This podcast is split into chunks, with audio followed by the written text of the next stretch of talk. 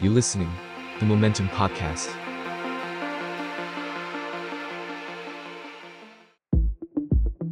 บีโฮเดอร์พอดแคสต์มองอดีตเพื่อเข้าใจปัจจุบัน สวัสดีครับ กลับมาพบกับ Beholder Podcast อีกครั้งหนึ่งนะครับ ก็ห่างหายไปกันสักระยะหนึ่งเพราะว่า อืม ด้วยสถานการณ์โควิดนะครับ อืม แล้วก็เดอะโมเมนตัมเราก็ติดกันหลายคน แล้วก็เราก็เลยเออรู้สึกว่าพอสไว้ก่อนดีกว่า กลับมาอีกรอบหนึ่งสำหรับอ่าการระบาด ใช่ ซึ่งรอบนี้เนี่ยก็ไม่ได้เกินความคาดหมายเนาะ ไม่ได้เกินความคาดหมาย ก็หลาย ๆ คนก็ที่ที่ผ่านมาได้ในช่วงที่ผ่านมา เก็บตกเก็บตก ก็ ก็เก็บตกให้ครบให้หมดนะครับ นะฮะยังไงก็ตามชีวิตตอนนี้ค่อนข้างใกล้เคียงกับปกติละ ชีวิตยังต้องเดินต่อ แล้วก็เอ่อเป็นความหวังของประเทศชาติเหมือนกันกับเรื่องการท่องเที่ยว ใช่ ที่นักท่องเที่ยวเข้ามาเยอะขึ้น ใช่ แล้วก็แม้ว่าจะการระบาดสูงขึ้น เขาก็ถือว่าเขาเอ่อยอมรับความเสี่ยงเนาะ อืม กับการที่มีคนระบาดเยอะขนาดนี้ ครับ แต่ว่าสุดท้ายเนี่ยมันก็กลับมา question ไปที่รัฐบาลอยู่ดีว่า อืม ไอการจัดการกับผู้ติดเชื้อ อื เนี่ย มอืม มันควรจะจัดการยังไง เพราะว่า ใช่ ตอนเนี้ยพวกเราเนี่ยที่ประสบปัญหาโควิดกันมาเนี่ยรู้ดีว่าเราแทบจะเข้าไม่ถึงระบบการรักษา อืม หรือเรื่องของยาใดๆเลย ก็รักษากันไปตามยถากรรม คือการการเปิดประเทศก็ดี หรือการ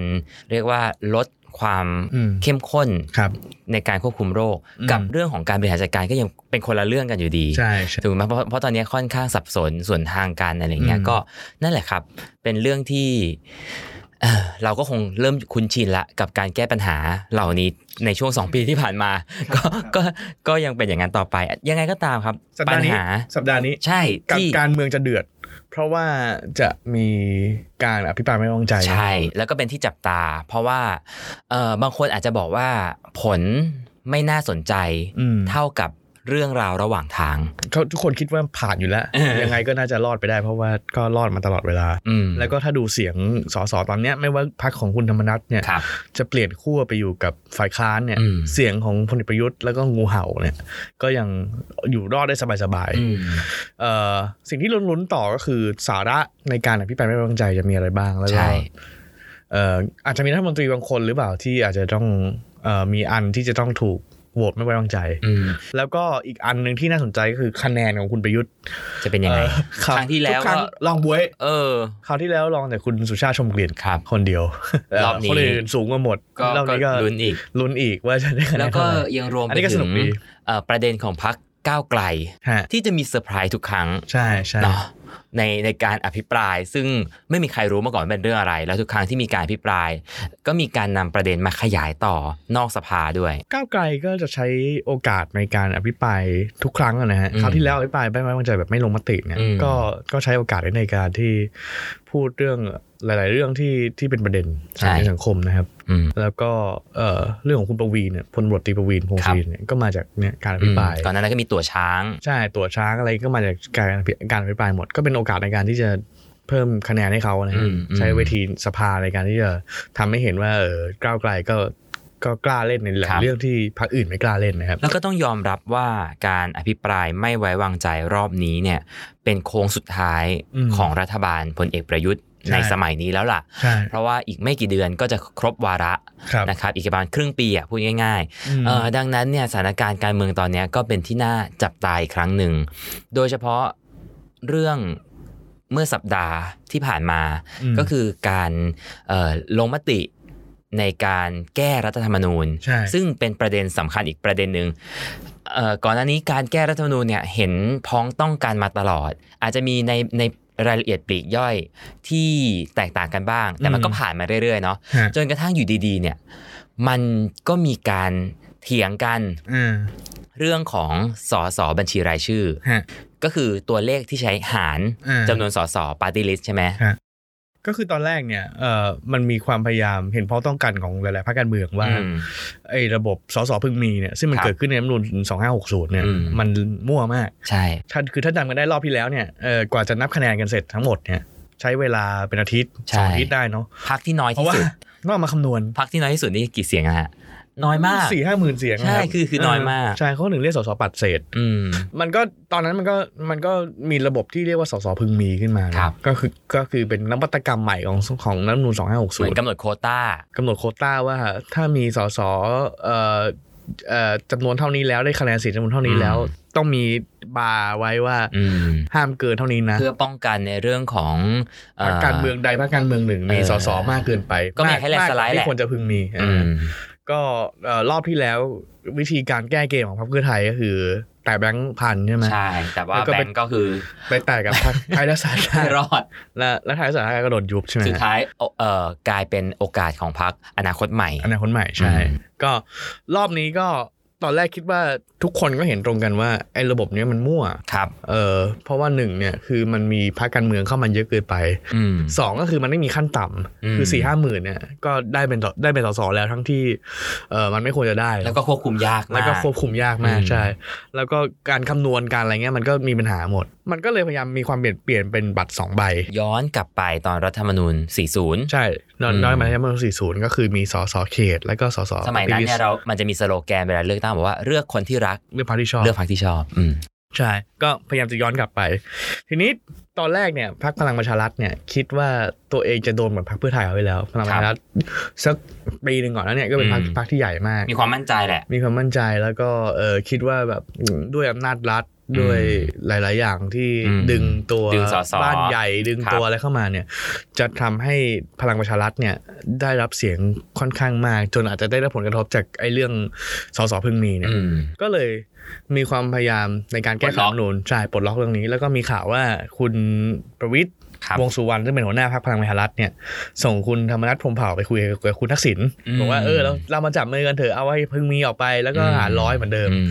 ก็เลยกลายไปที่มาว่า เออ เราจะหารร้อยนะ เราจะมีพึงมีเรา เรื่ จะ องบัตร เราจะ สอ ไม่ ง มี ใบ พึงมีแล้ว อ่าเฉลยเลย เราบัตรสองใบก็จะเฉลยเลย กลับมาเป็นเหมือนคล้ายๆ 40 ครับ แต่ แต่ ส ว่า ถานการณ์เปลี่ยนฮะ ในช่วงสองสามเดือนที่ผ่านมา ใช่ก็คือมีการแตกขั้วค่อนข้างมาก ครับ มีพรรคเศรษฐกิจไทยก็แตกออกไปเนาะแยกเป็นพรรค อืม ตัวเอง พลังประชารัฐก็ยังไม่รู้จะแตกเป็นอีกกี่พรรค อืม จะมีหรือเปล่าในการเลือกตั้งข้างหน้ายังไม่รู้เลย แล้วเราก็บอกว่ามีพรรครวมไทยสร้างชาติขึ้นมาอีกใช่ไหม ครับ ก็จะเป็นพักที่จะคือคือหลายคนก็ก็วิเคราะห์ว่า เอ้ยหรือนี่จะเป็นการแตกแบงค์พันธุ์ของพลเอกประยุทธ์เหมือนกัน อืม ก็จะคือจะมีหลายพัก ก็เลยแล้วก็อีกอย่างหนึ่งที่น่าสนใจก็คือมันพักเพื่อไทยก็ก็มีโอกาสค่อนข้างมากเนาะ ก็คุณทักษิณพูดทุกครั้งเลย เวลาในคลับเฮาส์ว่าแลนสไลด์ อืม แน่นอนตอกย้ำไม่ไม่รู้เป็นผลเป็นเรื่องทางจิตวิทยา หรือเป็นความมั่นใจ ครับ เรื่องหลังเราไม่รู้แต่ว่าพูดทุกครั้งในตลอด2อสเดือนที่ผ่านมาว่า เพื่อไทยแลนสไลด์แน่นอน อืม แน่นอนว่าฝั่งพลเอกประยุทธ์หรือฝั่งรัฐบาลเนี่ย ก็ต้องคิดแล้วล่ะว่าน่าเป็น จะปล่อย ห่ ไป วง อย่างนั้นเหรอ เออ ก็เลยทุบโต๊ะเลยกันในอาทิตย์สุดท้ายเนาะก่ใช่อนที่จะมีการโหวตว่ากลับไปที่หาร 500 เออ วางเรื่องความวุ่นวายของรัฐธรรมนูล256ส่วนไว้ ครับ แล้วก็เราจะพาย้อนกลับไปถึงความสวยงามของการมีรัฐธรรมนูญฉบับประชาชนเนาะ อืม อาทิตย์เนี้ยเราจะมาพูดถึงรัฐธรรมนูล2540 ใช่ คือจนถึงทุกวันเนี้ยครับ ผ่านมา 25 25 ปีพอดีละ อืม ทุกครั้งที่พูดถึงเรื่องรัฐธรรมนูญเนี่ย คนไม่ว่าเอ่อคนทั่วไปหรือหรือนักการเมืองเองอ่ะ ก็มักจะต้องย้อนกลับไปอ้างอิงถึงรัฐธรรมนูครญับ 40 ก็ต้องยอมรับว่าใน 90 ปีประชาธิปไตยของไทยเนี่ย อืม รัฐธรรมนูญ 40 เป็นฉบับเดียว ฉบับเดียวที่บอกว่าถือว่าเป็นประชาธิปไตยมากที่สุด อืม ตั้งแต่กระบวนการเริ่มต้น ใช่ จนถึงการบังคับใช้ ใช่ เป็นฉบับเดียวที่มีข้อคอรหา หรือหรือข้อบกพร่องน้อยที่สุด เราคงไม่บอกว่าเป็นรัฐธรรมนูญที่ดีที่สุดหรอก แต่ว่าก็ต้องยอมรับว่าดีที่สุดเท่าที่เคยมีมาในประเทศไทยละกัน ใช่ใช่วันนี้เราจะพาย้อนกลับไปว่ารัฐธรรมนูล2540 เกิดขึ้นได้ยังไง อืม แล้วก็ทำไมถึงได้รับการยกย่องว่าเป็นรัฐธรรมนูญที่ดีที่สุดนะครับ ครับ ผมจะเริ่มอย่างนี้ก่อนว่ารัฐธรรมนูญของไทยเนี่ยนับตั้งแต่การเปลี่ยนแปลงการปกครองมาเนี่ยเอ่อส่วนใหญ่เกือบจะร้อยเปอร์เซ็นต์นั่นแหละ ครับ มาจากการรัฐประหาร ใช่ มาจากคณะทหาร ใช่ มาจากคนที่ครองอำนาจในเวลานั้น อืม แล้วก็ทุกคนก็จะใช้รัฐธรรมนูญในการที่จะกลบจุดอ่อน ม ของรัฐบาลที่ตัวเองปฏิวัติมารัฐประหารมาเอ่อสาระฉะนั้นสาระสำคัญมันก็จะเป็นเรื่องของการเปลี่ยนแปลงเอ่อสัดส่วนสสสว อืม เอ่อถ้าพรรคการเมือง ให้ ช่วง อำนาจเพิ่มขึ้นลดอำนาจ ใช่ เอ่อฝ่ายตรงข้าม ใช่รัฐธรรมนูญบางฉบับแต่สวมาจากข้าราชการประจำได้ อืม รัฐธรรมนูญบางฉบับรัฐมนตรีมาจากข้าราชการได้คุณเป็นหลักกระทรวง อืม เป็นรัฐมนตรีควบได้อะไรเงี้ย ม เป็นผอทบเป็นรัฐมนตรี อืม ควบได้อะไรเงี้ยหรือว่าบางฉบับเนี่ยเอ่ออย่างสองสองห้าหนึ่งเจ็ดเงี้ย ครับ ก็คือมาจากหลังหลังเหตุการณ์ 14 ตุลา อ่า 2516 เนาะ เอ่อ ก็ ตอนนั้นประชาธิปไตยกระแสประชาธิปไตยบูมมาก อืม ปรากฏว่าการเลือกตั้งปี 2518 เนี่ยหนึ่งปีหลังจากรัฐธรรมนุนร่างเสร็จเนี่ยกลายเป็นพักฝ่ายซ้ายอะมาเต็มเลย อืม เราเห็นพักแบบสังคมนิยมสังพรรค ชื่อพักแบบว่า ฝ่ายซ้ายเข้ามาเต็มไปหมดเล สี ย แดงมาเลย เพราะฉะนั้นเนี่ย อืม มันก็เป็นมันก็เอ่อกลายเป็นความกลัวของชนชั้นนำเหมือนกัน ครับ จนนำให้ในที่สุดเนี่ยรัฐธรรมนูน2519เนี่ย อืม หลังจากการเอ่อ6ตุลาเหตุการณ์6ตุลาเนี่ยรัฐ ครับ รัฐประหาร6ตุลาเนี่ยก็เลยกลายเป็นเอ่อธรรมนูญการปกครองที่ไม่ให้พรรคการเมืองฝ่ายซ้ายเกิดขึ้นได้อีกแล้ว อืมก็มีการจำกัด ใช่ สิทธิเสรีภาพพอสมควร ใช่ ทีเนี้ยเรามาถึงรัฐธรรมนูน2540 ครั มา บ ได้ยังไง ครับ ก่อนหน้านั้นมีการรัฐประหาร อืม 34นะเราเคยเราเคยพูดไปไปละ EP ก่อนหน้านี้ว่า อืม 34 เกิดได้ยังไง ครับ แล้วก็สองห้าสามห้าหลังจากเหตุการณ์พฤษภาธมินเนี่ย ครับ พรรคประชาธิปัตย์เป็นรัฐบาล อืม มันก็มีเสียงเรียกร้องค่อนข้างมากว่าการเมืองไทยเนี่ยมันค่อนข้างงอนเงิน อืม มันเป็นการเมืองที่ใช้เงินเป็นใหญ่ ครับ มีการซื้อเสียง มีการที่จะเป็นรัฐบาลเข้ามาก็คอร์รัปชัน อืม สุดท้ายแล้วเนี่ยมันก็เกิดมุ้งเกิดก๊กรวมหัวกันที่จะเอ่อความรัฐบาลยื้อขออ ม โควต้ารัฐมนตรีซึ่ง อืม ก็ไม่ต่างจากตอนนี้เท่าไหร่ อืม ก็มีเสียงเรียกร้องว่าเออถ้าอย่างนั้นปฏิรูปการเมืองกันเถอะ อ่า เนาะแล้ว ตั ก็ ดวงจรอุบาท ตัดวงจรอุบาทนักการเมืองเลวนักการเมืองโกง อืม ถ้าอ่านหนังสือของคุณวินเรียววาลินเนี่ยประชาธิปไตยบนเส้นขนานเนี่ยก็จะบอกก็จะเนี่ยเนี่ยในช่วงท้ายๆเล่มเนาะก็จะบอกว่า อืม เนี่ยนักการเมืองโกงมาซื้อเสียงทำให้แบบเออเข้ามาเป็นสสเข้ามาเป็นผู้แทนเพื่อจะโกงต่อเพื่อจะเป็นรัฐมนตรีต่ออะไรเงี้ยฉะนั้นมันก็มันก็มีความคิดเนาะมีไอเดียจากนักกฎหมายมหาชน ก็คือถ้าเทียบกับต่างประเทศเนี่ยรัฐธรรมนุนไทยแบบ มันงอนงันมาก ต่างประเทศบางประเทศญี่ปุ่นมีฉบับเดียว อืม อเมริกาก็แก้ไขแค่สองครั้งอะไรเลย 200ปี เออ ของเราสิบกว่าฉบับ อ่า ฉะนั้น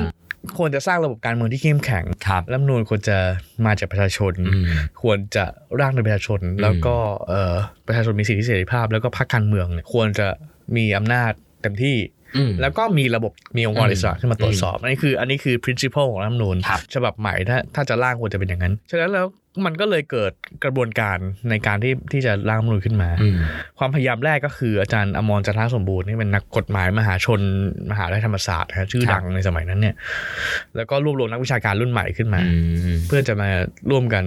เออบอกว่าถ้าจะแก้รัฐธรรมนูญเนี่ยถ้าจะมีรัฐธรรมนูญฉบับประชาชนเนี่ยหน้าตาควรจะเป็นยังไง อืม ก็ไปลอกเยอรมันมา ครับ เพราะเยอรมันนี่ก็เป็นประเทศที่เอ่อค่อนข้างที่จะมีระบบการเมืองที่สมบูรณ์ อืม มีระบบตรวจสอบ อืม มีระบบเลือกตั้งที่เออที่หลายคนให้การเชื่อถือและหลาย ครับ ประเทศก็ลอกจากเยอรมัน ครับ ก็รวมนักวิชาการกับประชาชนมาจากทั้งจุฬาธรรมศาสตร์เนี่ยคนที่เราคุ้นคุ้นชื่อกันก็จะอาจารย์สุรพลตีไกรพจน์เนี่ยอาจารย์สมคิดเลิศไปถูนสองคนนี้ก็เป็นอธิการบดีธรรมศาสตร์อาจารย์นันทวัฒน์ประมานันท์คนนี้เป็นคณะบดีนิติศาสตร์ของจุฬาแล้วก็มีเสียงจากตอนนั้นก็คือต้องเป็นเป็นอินฟลูเอนเซอร์เนาะ อืม คือตอนนั้นเนี่ยสังคมไทยมันยังไม่ได้แบ่งขั้วว่าคนนี้เป็นเหลืองคนนี้เป็น อ่า แดง คนนี้เป็นสลิมคนนี้เป็นอะไร ก็ไปดึงอาจารย์ประเวศวสีเนี่ย ครับ มาเป็นอินฟลูเอนเซอร์ว่า เออ เราควรจะมีระบบการเมืองที่สุจริต ม ตอนนั้นคิด อื คิดมากคำแบบเนี้ยว่าเออสุจริตจะได้แก้ปัญหาทางการเมือง คนดี โกง คน เป็น ดี ทฤษฎีคนดี ใช่ อืม แล้วก็ตอนนั้นรัฐบาลคุณชวน ครับ คุณชวนเนี่ยก็มันก็จะมีคำที่ติดปากแกก็คือจะไม่รับรายงาน กับ อืม ต้องตั้งคณะกรรมการขึ้นมาศึกษา อืม คราวนี้คุณชวนใช้ช้อยที่สองคือตั้งคณะกรรมการขึ้นมาศึกษา อ่า แล้วก็ไปดึงคนที่มีเครดิตมาก ๆ ก็คืออาจารย์มารุตบุญนาค ครับ ซึ่งเป็นประธานรัฐสภาตอนนี้ยังอยู่นะ อือฮึ 90 กว่าแล้ว ให้มาทำเรื่องนี้ แล้วก็เอาอาจารย์ประเวศวสีเนี่ย คุณหมอประเวศเนี่ย ตอนนั้นก็คือเออเป็นเขาเรียกเป็นอะไรนะรัษฎรอาวุโส ใช่ ก็เป็นที่ เป็ นั น บ ที่ ถือ นับ เคา ถือ ร ข พ องของ NGO ไปนที่นับถือของนักการเมืองว่า ครับ เออแล้วก็ไม่ได้มีรอยด่างพร้อยนะครับเป็นคุณหมอ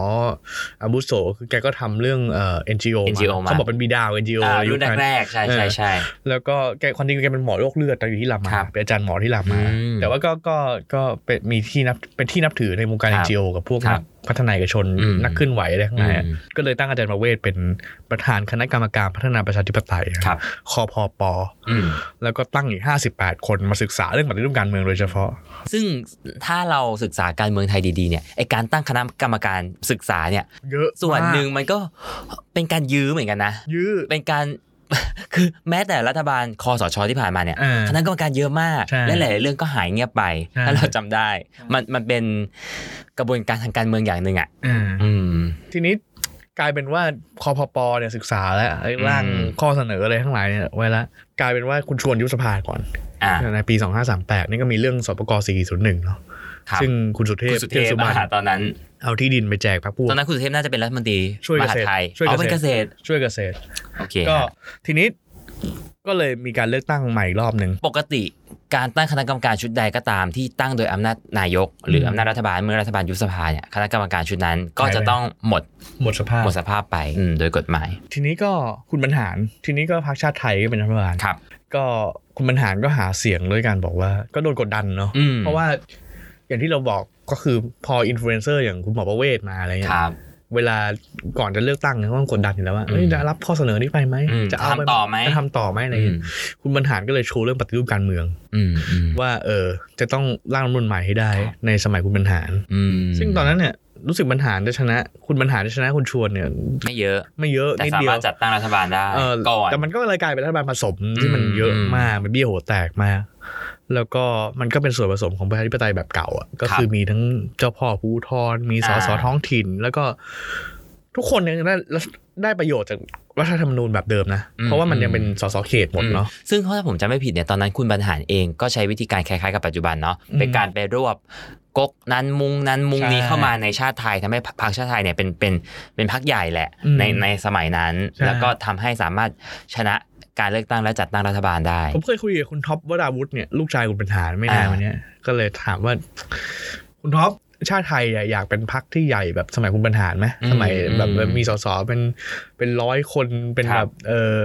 อยากจะเป็นพรรคใหญ่แบบที่มีโอกาสเป็นสสเป็นร้อยคนตอนนี้เขามีอยู่กี่คนนะห้าคนใช่ไหม อืม อยากอยากจะเป็นอย่างนั้นไหมเอ้ยเขาตอนนี้เขามีสสอยู่ทั้งหมด น่าจะสักสิบคน ป ปะ ระมาณสิบที่ถึงมีตำแหน่งรัฐมนตรี ป เนาะ ระมาณสิบที่นั่ ครั ง บ ก็เลยถามว่าคุณท็อป อยากจะกลับไปใหญ่แบบสมัย อืม คุณพ่อไหมแบบมีสสแบบเยอะๆแบบหวังเป็นร้อยคนได้หวังเป็นหกสิบเจ็ดสิบคนได้ คุณท็อปก็บอกว่า ถ้าเป็นอย่างนั้นน่ะคือต้องระวังหลังตลอดเวลา อืม ไม่รู้ว่าใครจะแทงใครบ้าง อืม ฉะนั้นอยู่เล็กๆอย่างนี้ดีกว่า อืม เอออันนี้ก็คือ อยู่ข้างผู้ชนะ วิธีคิดของคุณคุณท็อปวราวุธ ครับ อ่ะกลับมาที่คุณบรรหาร ว่าเออเขาก็บอกว่าถ้าเช่นนั้นเนี่ย ควรจะต้องปฏิรูปการเมือง อืม แล้วก็เออแล้วก็ล้มล้างเรื่องของนักการเมืองภูทรล้มล้างข คอรัง บ เจ้าพ่อ แล้วก็เอา อืม ข้อเสนอของคอปปหมอประเวศเนี่ย ครับ ไปทำ อืม ทีนี้จะทำยังไง ให้ให้บรรดาสสภูทรให้ซื้อใจบรรดาเสือสิงห์กระทิงแรดที่อยู่ในสภาให้ได้ อืม เอ่อเพราะว่านักการเมืองในเวลานั้นก็ไม่มีใครอยากเปลี่ยน อืมเพอเขาจะรู้สึกว่าความมันไม่มั่นคงแล้วล่ะ อ่า อืม ใช่ แล้วตอนนั้นเนี่ยคนที่ค้านก็ไม่ใช่ใครอื่นนะก็เป็น ครับ คุณคุณสนอเทียนทอง อืม ซึ่งเป็นเลขาธิการพรรคชาติไทย เองก็ไม่เอาไม่เอาว่าเออรัฐธรรมนูญแบบนี้ไม่ได้ว่ะ อืม กลัวเรื่องอะไรบ้างหนึ่งกลัวเรื่องการเมืองท้องถิ่น อืม เออว่ามันจะสร้างอำนาจใหม่อะไรขึ้นมาหรือเปล่า อืมเพราะมันเป็นการกระจายอำนาจ ตอนนั้นยังไม่มี ที่อชัด บ มาก ตไม่มีเทศบาลเลยนะ อ่า ก็ก็เป็นก็เป็นก็ก็เป็นการกระจายท้องถิ่นการกระจายอำนาจสู่ท้องถิ่นเนี่ยก็มาเป็นผลพวงจากรัฐธรรมนูญ ครับ 40 กลัวเรื่องอะไรกลัวเรื่องการที่จะไปลดอำนาจโดยมีองค์กรอิสระเข้ามาตรวจสอบ อืม เพราะเดิมมันไม่มีองค์กรอิสระอะไรเยอะ มันมันถ้าจะไม่ รัฐ มี บา เล ล ย ควบคุมได้อะ ใช่ ครับ ใช่ พูดง่าย อ่ะอำนาจรัฐบาลเยอะมาก ๆอืม ตอนเนี้ยถ้ามีรัฐธรรมนูญใหม่อ่ะก็คืออำนาจรัฐบาลก็จะก็จะถูกตรวจสอบ อืม อะไรเงี้ยมากขึ้น แต่คุณบรรหารก็พอเออรับปากคอพปไปแล้ว พอให้คอมมิชเมนต์กับประชาชนไปแล้วเนี่ย ก็ต้องทำก็ต้องเลยตามเลยก็ต้องทำก็ต้องเดินหน้า ก็ตั้งคุณชุมพลศิลปะอาชา ซึ่งเป็นน้องชายเนี่ย ครับ ให้เป็นประธานกรรมการปฏิรูปการเมือง อืม เพื่อจะเป็นหลักประกันว่ารัฐบาลของคุณบรรหารเนี่ย จะผลักดันการร่างรัฐธรรมนูญฉบับใหม่เนี่ย อืม ให้เกิดขึ้นให้ได้นะครับ คุณนิกรจำนงซึ่งปัจจุบันเป็นสสพรรคชาติไทยพัฒนาเนี่ยก็เคยเล่าไว้ในหนังสือของคุณบรรหารเนี่ยก่อนก่อนที่คุณบรรหารจะเสียชีวิตเนี่ยบอกว่าเขาไม่เคยเห็นบรรหารคุณบรรหารต้องไปแบบเดินสายแบบขอร้องเอ่ออล็อบบี้ อืม แล้วก็ขอโทษทุกคน ครับ มากขนาด ช่วงนั้น ช่วงนั้น อืม ไม่เคยเห็นครั้งไหนที่คุณบรรหารออกแรงขนาดนั้น อืม ในการที่จะทำให้การปฏิรูปการเมืองเกิดขึ้นได้จริงจนสุดท้ายเนี่ยสภาผ่าน ครับ เปิดช่องให้สามารถแก้รัฐธรรมนูน2534 ได้ อืม แล้วก็เปิดทางให้มีการตั้งสภาร่างรัฐธรรมนูนซึ่งก็เป็นนวัตกรรมใหม่มาก อื นะ มอืม คือสมัยนั้นเนี่ยเออเราแทบเราเราไม่เคยมีที่เราเล่ากันมาก็ ใช่ คือเราไม่เคยมีการการตั้งสภาร่างรัฐธทุรรมกนูนขึ้ คน มา รั้งที่มีการร่างรัฐธรรมนูญใหม่ มันเกิดจากการฉีกรัฐธรรมนูญเก่า ใช่ ยกเลิก อ่าแล้วก็เอาเอาเนติบริกรขึ้นมา อ่าร่างรัฐธรรมนูญชั่วคราวขึ้นมา ใช่ แล้วก็ถึงเวลาก็คณะรัฐประหารก็ค่อยประกาศใช้รัฐธรรมนูญ ใช่ อีกฉบับใช้เลือกตั้ง ใช่ เป็นครั้งแรกที่มีการใช้รัฐธรรมนูญฉบับปัจจุบันอยู่ อืม แล้วตั้งสภาร่างรัฐธรรมนูญฉบับใหม่ขึ้น ใช่ โดยรัฐบาลที่มาจากการเลือกตั้งด้วย ใช่ อืม แล้วก็มีความพยายามมันมีการเลือกตั้งเลยนะตอนนั้นมีการเลือกตั้งส อืสมรแบบเป็นทางอ้อมนะ อืม คุณทักษิณเนี่ยลงที่เชียงใหม่แล้วไม่ได้รับเลือก อืม ทักษิณชินวัตรเนี่ยลงที่เชียงใหม่แล้วก็ไม่ได้รับเลือก ซึ่งก็คุณทักษิณก็บอกเออโชคดีนะที่มันได้รับเลือกเพราะว่า อืม ถ้าได้รับเลือกเป็น ไม่สามารถ สสร เขาไม่สามารถจะมาลง เอ่อเป็นนายกเป็น นา ส ยก ส ได้ในการเมืองได้ ใช่ อืม แล้วก็ตอนนั้นเนี่ยเอ่อพอพอเปิดทางให้มีสสรแล้วเนี่ยเริ่มร่างรัฐธรรมนูญใหม่แล้วเนี่ย ครับ ก็ไปได้อีกคนหนึ่งที่มีบทบาทสำคัญมากๆ คือคุณอนันต์ปัญญาลชุน อืม มาเป็นประธานกรรมาธิการยกร่าง อืมอืม เนอะ ก็ทำให้คนเนี่ยเชื่อถือรัฐธรรมนูลนี้มากว่าเออ ครับ มีคนอย่างคุณหมอประเวศ อืม มีคนอย่างคุณอนันต์ ไว้ใจได้ แล้วก็อีกคนหนึ่งที่มีบทบาทมากคือคุณอุทัยพิมพ์ชนเข้ามา ครับ อะไรเงี้ย อืม ก็แสดงว่าอืมมีคนดีๆงั้นก็น่าจะไว้ใจได้ อืม แล้วก็ยังเชื่อมต่อกับภาคธุรกิจเนาะ ครับ คุณอนันต์เนี่ยก็มีบทบาทสำคัญ อืม คุณอนันต์ก็เคยเป็น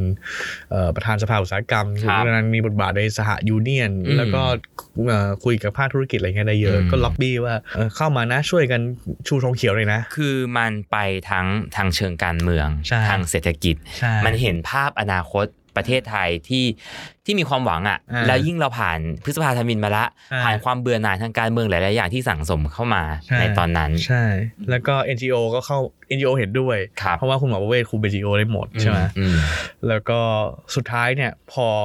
วัดของสังคม ครับ มันเป็นช่วงวิกฤตเศรษฐกิจ 2540มันดีอันนี้ อืม อันนี้เราเราเล่าข้ามมาก็คือสองมันใช้เวลาเนาะ มั 2538 นเป็นช่วงต่อ 2539 ใช่ใช่ 2540มันคุณปัญหาอยู่ได้แป๊บเดียวยุบสภา อืม แล้วก็พลเอกชวลิตมาต่ออ อืม ทีเนี้ยกว่าไอ้ขั้นตอนรัฐธรรมนูลมันก็เดินต่อไป อืม เพราะมีสสรแล้ว อืม ก็เดินต่อไปเรื่อยๆ สุดท้ายเนี่ยเอ่อปี 40 ในช่วงวิกฤตเศรษฐกิจ 2540เนี่ย ครับ เดือนกรกฎาเนี่ยเดือนเนี้ย อืม เกิดเอ่อพลเอกชวลิตเอ่อลอยตัวข้างเงินบาท ครับ มันเป็นความไม่ไว้ใจของสังคมกับรัฐบาล กับรัฐธรรมนูญเก่า อืม ก็เป็นอีกหนึ่งแรงผลักที่ทำให้รัฐธรรมนูล2540 เนี่ย สามารถเกิดขึ้นได้โดยการสนับสนุนของสสสว ตอนแรกเนี่ย คนยังไม่ไว้ใจว่าเฮ้ยมันจะผ่านได้ไหม เพราะว่านักการเมืองหลายคนไม่เอาเลยนะ ครับ คุณเมื่อกี้เราพูดถึงคุณสนอ คุณสมัครศูนย์ทรเวศก็ไม่เอาเอ่อชมรมกำนันผู้ใหญ่บ้านทั่วประเทศไม่เอา มีเรื่องท้องถิ่น คุณสมัครเนี่ย บอกว่าการมีสารรัฐธรรมนูญจะเป็นอำนาจใหม่ ขึ้นมา อื ใน มอืม ในในรัฐธรรมนูญ40ก็ไม่เอา แต่จริง ๆ ก็ทำนายถูกต้องนะเนี่ย นะ สมัครกลายเป็นเหยื่อของสารรัฐธรรมนูล นะจ๊ะนะสุดท้ายแล้วเนี่ย ตอนนั้นมีประชันกันนะ ครับ ฝ่ายเอารัฐธรรมนูลคือทองเขียวใช่ไหม ใช่ใช่จำได้ตอนเรา ใช่ เราเด็ก ๆ ยังจำได้อยู่เลย แล้วก็มีการ์ตูน ใช่ การ์ตูนของคุณชัยราชวัตร ใช่ เอ่อผู้ใหญ่ผู้ใหญ่ ผู้ใหญ่ มากับทุ่งหมาเมิน ใช่ ที่ออกมาชูทองเขียวกันบอกว่าเออ รณรงค์ ใช่แล้วก็ติด เอ่อ ติดสติ๊กเก มีา อร์ ติด ที่รถสติ๊ กั ก น เกอร์รถติดสติ๊กเกอร์หน้าบ้านอะไรอย่างเงี้ย ใช่ใช่แต่สุดท้ายเนี่ยก็สุดท้ายก็มีธงเหลืองขึ้นมาประชัน แต่ว่าธงเหลืองสู้ไม่ได้ เพราะว่าเนี่ยอย่างที่เราเล่า กระแสมันมาทางนี้หมดละ วายของสังคมมันไปที่ อืม ที่เออเราจะต้องปฏิรูปการเมือง ครับ เราจะต้องมีรัฐธรรมนูญใหม่ เราจะต้องแบบแก้ปัญหา อืม สุดท้ายจะแก้ปัญหาเศรษฐกิจได้ด้วยเนี่ยก็เลยกลายเป็นรัฐธรรมนูญ2540เนี่ยผ่านชนะในเดือนพฤศจิกายน 2540 ในรัฐบาลคุณชวนหลีกภัย อืม ทีเนี้ยมันก็สะท้อนให้เห็นว่าสังคมไทยถ้าจะถ้าจะถ้าจะไปในช่วงเวลานั้นนะ ก็คือหนึ่งคือต้องต้องหาอินฟลูเอนเซอร์ให้ได้ ต้องมี ครับ คนกลางต้องรวบรวมเสียงซึ่งไม่ใช่เสียงจากจากการเมืองที่แตกแยกแต่ อืม รวมเสียงจากภาคธุรกิจ รวมเสียงจากอันนี้มีมีมีพระสงฆ์นะนะพระพยอมกัลยาโนใช่ไหมจะมามาหนุนรัฐธรรมนูล40 ครับ เอ่อรวมเสียงจาก NGO ให้ได้ อืม แล้วก็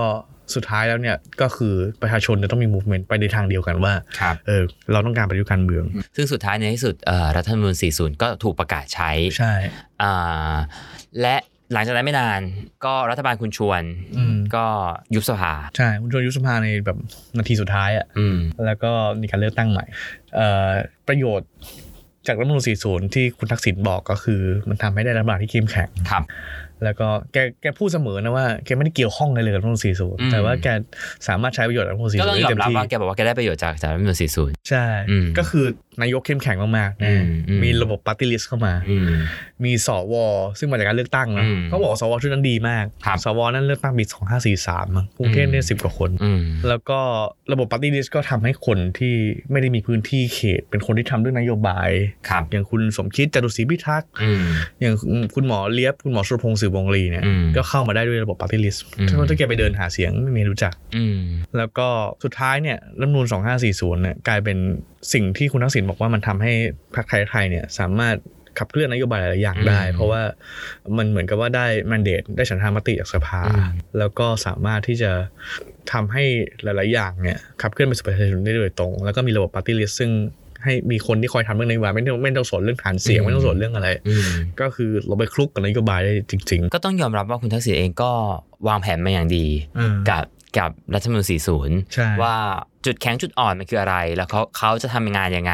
เอ่อถ้าจะไม่ผิดคุณคุณทักษิณเองก็บอกว่านโยบายต่างๆ ของไทยรักไทยเนี่ย อื มันก็ถูกดีไซน์มาเพื่อให้สอดคล้องกับ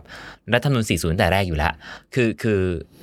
จึงมีความมั่นใจว่าจะสามารถทำได้จริง อืม แล้วก็พร้อมที่จะทำจริง ๆ หลังจากที่ได้รับการเลือกตั้งเอ่อก็เลยกลายเป็นส่วนหนึ่งที่ทำให้อีกฝั่งหนึ่งที่ไม่พอใจคุณทักษิณในเวลาต่อมาเนี่ยรู้สึกว่ารัฐธรรมนูญ40 เนี่ยเป็นรัฐธรรมนูญที่เอ่อน่ากลัว และ ใช่ อันตรายที่จะทำให้เกิดคนอย่างคุณทักษิณ อืม หรือให้คุณทักษิณกลับมา ใช่ ที่น่าสังเกตก็คือตอนน่าจะช่วงทักษิณสองเนาะ อืม รัฐธรรมนูนนี่ก็เขียนแปลกนะสี่ศูนย์เนี่ย ครับ แล้วเมื่อกี้เราชมกันมามากแล้ว อืม เขาบอกว่า 40 เนี่ย ถ้าฝ่ายค้านได้ไม่ถึง 200 เสียงเนี่ย ครับ อภิปรายนายกไม่ได้ อืม เพราะว่านายกถือว่าได้แมนเดตจากประชาชน อ่า ซึ่งตอนนั้นเนี่ย จำได้ว่า โอ้โหรั ต ฐ อน บา เลื ล อกตั้ง 2548 คใช่รับ ไหม สมัยที่สองของ อ่า ทัก ส ษิณ มัยที่สองของคุณทักษิณเนี่ย ช่วงท้ายๆ เนี่ย อืม ประชาธิประชาธิปัตย์ซึ่งมันตอนนั้นมันมันมันใกล้เคียงกับการเมืองสองพรรคนะเนอะ อืมอืม คือท้ายใครอะประชาธิปัตย์ ใช่ ตอนท้ายๆเนี่ยเอ่อพรรคประชาธิปัตย์เนี่ย ซื้อโฆษณาลงหนังสือพิมพ์ อืม ว่าช่วยกันเลือกประชาธิปัตย์ให้เกิน 201 เสียง อืม จะได้จะได้อภิปรายคุณทักษิณได้ อืม แต่ปรากฏว่าประชาธิปัตย์ไม่ถึงแล้วได้ปคระรับ มาร้อยหกสิบกว่า ครับ ตอนนั้นคุณกรณ์คุณอะไรเนี่ยคุณอภิสิทธิ์เนี่ย อืม อยู่ในพรรคประชาธิปัตย์แล้วแต่แล้วก็อยู่ในแอดเนี่ยเออแต่ก็สุดท้ายก็ไม่ถึง อืม มันก็พออำนาจเบ็ดเสร็จ ครับ อยู่กับรัฐบาลพรรคเดียว 377 เสียง อืม ก็เลยกลายเป็นความไม่ไว้วางใจของฝั่งตรงข้ามมาก อืมอืม ๆ ประกอบกับอีกอย่างหนึ่งคือองค์กรอิสระเนาะ ครับ ตอนนั้นก็ถูกวิพากษ์วิจารณ์มากกกตก็ดี อืม ปปชก็ดี อืม พวกเนี้ยก็ถูกวิจารณ์ว่าก็เป็นคนของทักษิณ อืม เพราะว่าคนที่มีบทบาทในการที่จะ approve อ่า คนเหล่าเนี้ย คัดเลือก มาจากสว ครับ ซึ่งสว มันก็เป็นสว ซึ่งเอ่อหลายคนก็ถูกวิจารณ์กันได้นะครับว่า ครับ เอ่อพอสวมาจากการเลือกตั้งเนี่ย มัน อืม มีโอกาสในการที่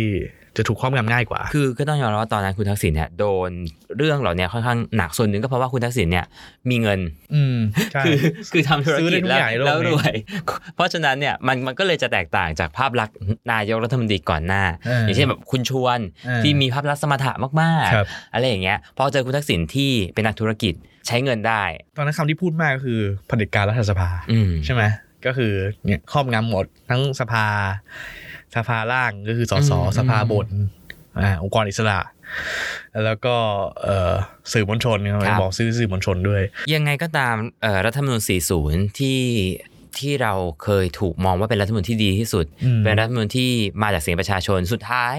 ก็มีรัฐบาลเพียงชุดเดียวที่ได้อยู่กับรัฐธรรมนูญนี้ก็คือรัฐบาลไทยรักไทยของคุณทักษิณ ใช่ รัฐธรรมนูญ40 ก็จบลงพร้อมกับเอ่อ การรับงาน ใช่ สอง กับ ห้าสี่เก้า ตำแหน่งนายกของคุณทักษิณด้วยใน ใช่ ปี ใช่ 49 ถ้าพูดถึงแล้วเนี่ยแป๊บเดียวเท่านั้น อืม ถ้าเทียบกับการเมืองไทยอันยาวนาน 90 ปี หรือในตอนนั้น 80 ปีเนี่ย แล้วก็พอมามีรัฐธรรมนูญฉบับใหม่ในปี 50 เนี่ยเอ่อคอมช ครับ ซึ่งรัฐประหารมาเนี่ย อืม ก็เรียกได้ว่าเปลี่ยน อืม ย้อนกลับไปเนาะตอนนั้นเหมือนกับมีการยกเลิกการเลือกตั้งสว มีการแบบเพื่อป้องกันอำนาจของคุณทักษิณกลับมา รัฐธรรมนูญ50 ยกเลิกปฏิริษีครับให้มี อืม สสเป็นอะไรนะ เป็นจัดส่วนจังหวัดจัดส่วน ไม่มี ก เล ลุ่ม ย จังหวัดอะไรก็ไม่รู้ ครับ เป็นหกเจ็ดกลุ่มจังหวัดอะ อืม ผมเคยคุยกับคุณหมอคุณหมอเรียกคุณหมอเรียกต้องไปลงหน่วยไปเขตบุรีรัมย์อะไรเงี้ อื ย ม ซึ่งมันแบบ ไม่รู้มีทำไม ครับ สุดท้ายเขายกเลิก ส่วนสวเนี่ยเขาก็บอกว่างั้นแบ่งครึ่ง อืม ครึ่งหนึ่งมาจากการเลือกตั้งอีกครึ่งหนึ่ง อืม มาจากการ แต่งตั้ง เขาเขาไม่ใช้คำว่าแต่งตั้งเขาใช้ เป็น คำว่า ตัวแทน เออตัวแทน กลุ่มอาชีพกลุ่มอะไรอย่างเงี้ย เออ อ่า มันมีตัวแทนแบบนิติบุคคลคอนโดอะไรก็ ใช่ เข้ามาได้ ใช่ใช่ เออแล้วซึ่งก็ประหลาดมาก แล้วก็ได้จังหวัดละคนก็เลย อืม ก็ได้คุณลคุณลักษณะโตศิตระกูลมา ครับ ก็เนี่ยสวมาจากรัฐธรรมนูล50เนี่ยอันนี้ใช่ แล้วก็ก็คือพยายามกลบไอ้สิ่งที่ที่ที่เขาวิจารณ์ของนักศิลป์ทุกอย่างเนาะ อืม แล้วก็องค์กรอิสระทั้งหลายเนี่ยก็กลายเป็นมาจากมาจากเอ่อสวซึ่งเนี่ย ครับ ที่เราบอกมามาจากการลากตั้งเนี่ยส่วนหนึ่ง ยั แล้วงไง ก็มาจาก ก็ตาม ประธานศาลอะไรเงี้ยส่วนหนึ่ง รั แล้ ฐ ว ธรรมนูญ50 ก็ยังไม่ใช่ที่สุด ท่านสวก็หยุดได้แค่เจ็ด 7 ปี เออ เนาะแล้วก็เอ่อจนมาถึงปัจจุบันรัฐธรรมนูญ60 ละ อ่า ทิ้งกระท่อนกระแท่น ก็น่าจะ ไม่อยาก อยู่ ให้แก้ แต่ก็สุดท้ายก็ต้องแก้ น่าจะฉีกได้อย่างเดียว เออ ดูแล้วแก้ แล้ว แก้ลำบากลำบน ต้องบอกว่าเอ่อรัฐธรรมนูญเราเราต้องยอมทิ้งรัฐธรรมนูญ ที่ขึ้นชื่อว่าดีที่สุดคือปี 40 ไป 1 ฉบับ รวมถึงรัฐธรรมนูญอื่น ๆ ที่ที่ตามมาเนี่ยทั้งหมดเนี่ยก็คือเพื่อกำจัด จากคุณทัก คุ ษิณ ณทักษิณ ใช่ ก็เป็นอย่างนั้นจริง ๆ ครับ อืม แล้วก็ถึงวันเนี้ยนะ ผมว่าถ้าเราย้อนกลับไปเราถ้าให้เราพูดถึงข้อดีของรัฐธรรมนูล50 ครับ กับข้อดีของรัฐธรรมนูล60 เนี่ย ครับ เรายังนึกไม่ออกจริง ๆ ว่า อืม เป็นยังไง อืม ข้อดีของของของรัฐธรรมนูลสองอันนี้คืออะไร อืม 60 เนี่ยเขาบอกว่าเป็นรัฐธรรมนูลปราบโกง อืม เป็นรัฐธรรมนูลปฏิรูป อืม คำถามก็คือปีเนี้ย อืม 65 ใช้มา 5 ปีนะเอ่อปราบโกงอะไรได้ เรา บ้าง ยังจำคำว่าปฏิรูปก่อนเลือกตั้งเมื่อ ฏิ ปี รูะรบ้าง 57 ได้อยู่ าอ่า ใช่ไหมครับ ซึ่งซึ่งถึงตอนนี้เราก็ยังไม่มีคำตอบให้กับคำเหล่านั้น แล้วคนที่บอกว่าปฏิรูปก่อนเลือกตั้งทุกวันเนี้ย อืม ก็ไม่รู้อยู่ไหนกันบ้างล่ะ ใช่ เพราะฉะนั้นสิ่งที่เราต้องการก็คือรัฐธรรมนูลของประชาชนอีกครั้ง อื เนอะ มอืม ที่มาจากประชาชนจริง ครับ ๆ แล้วก็เราต้องการรัฐธรรมนูลที่ต้องกที่สร้างระบบการเมืองให้เข้มแข็ง อืม โดยที่ไม่ได้มีไม่ได้แบบฉีกทิ้งหรือล่างล่าง ตอบสนอง ห ต่อใคร ฉีก คนใด ทิ้ง คนหนึ่งกลุ่มใดกลุ่มหนึ่ง ร่าหรือฉีกทิ้ง อืม ทำลายเผาป่าฆ่าหนู whatever อะไรก็แล้วแต่อีกครั้ง ทั้งหมดเนี่ยก็คือก็คือสิ่งที่เราเล่ามาเนี่ยก็คืออ ม เราจะพยายามจะชี้ให้เห็นว่าการเมืองไทยมันยังวนเวียนอยู่กับการที่ทำลายระบบเพื่อฆ่าคนทำลายระบบเพื่อฆ่าคนสุดท้ายฆ่าไม่ได้ก็ทำลายระบบใหม่อีกรอบหนึ่ง อืม แล้วก็มันก็คงจะเป็นอย่างนี้ต่อไปอย่างไม่มีที่สิ้นสุด ครับ ถ้ายังใช้วิธีอย่างนี้อยู่นะครับ อืมอืมก็หวังว่าเอ่อสิ่งที่เราบอกเล่าในวันนี้ทำให้ทุกคนได้ เข้าใจวงจรของมัน เออ เข้าใจแล้วก็เห็นความสำคัญ ต้องยอมรับว่าประเทศไทยอ่ะเราเราไม่ได้ถูกสอนให้กับความสำคัญกับรัฐธรรมนูญนะ ม เออเอาจริงๆตอนเด็กๆในหลักสูตรการเรียนของเราอะเราแทบไม่รู้เลยว่ารัฐธรรมนูญมีเพื่ออะไร มีอยู่เพื่ออะไร อืม แล้วแล้วแล้วเราแต่เราต้องมานั่งนั่งจำว่านี่เป็นรัฐธรรมนูญฉบับที่เท่า ไหร่ จำข้อสอบสังคมสมัยมัธยมได้ ครับ ซึ่งไม่รู้ว่าเราจะจำไปเพื่ออะไรแล้วเราจะแบบในเมื่อเราไม่รู้คุณค่าของมัน นะหวังหวังหวังว่าเรื่องที่เราบอกเล่าในวันนี้ทำให้ทุกคนได้แบบลองมองย้อนกลับไป แล้วก็เห็นคุณค่าความสำคัญของระบบของรัฐธรรมนูญอย่างแท้จริง ครับ วัตถุประสงค์จริง ๆ ของมัน เจตนารมณ์มันจริง ๆ อีกครั้งหนึ่งได้ ครับ นะครับ ก็กลับมาพบกับ Beholder ได้ใหม่ในตอนต่อไปนะครับ ฝากติดตามในทุกๆช่องทางของเอ่อ Momentum Podcast นะครับ แล้วก็เรื่องหน้าครั้งหน้าจะเป็นอะไร ฝากติดตามด้วยครับ ครับ สวัสดีครับ สวัสดีครับ ท่องโลกดิบเถื่อนไปกับ Ways of Being Wise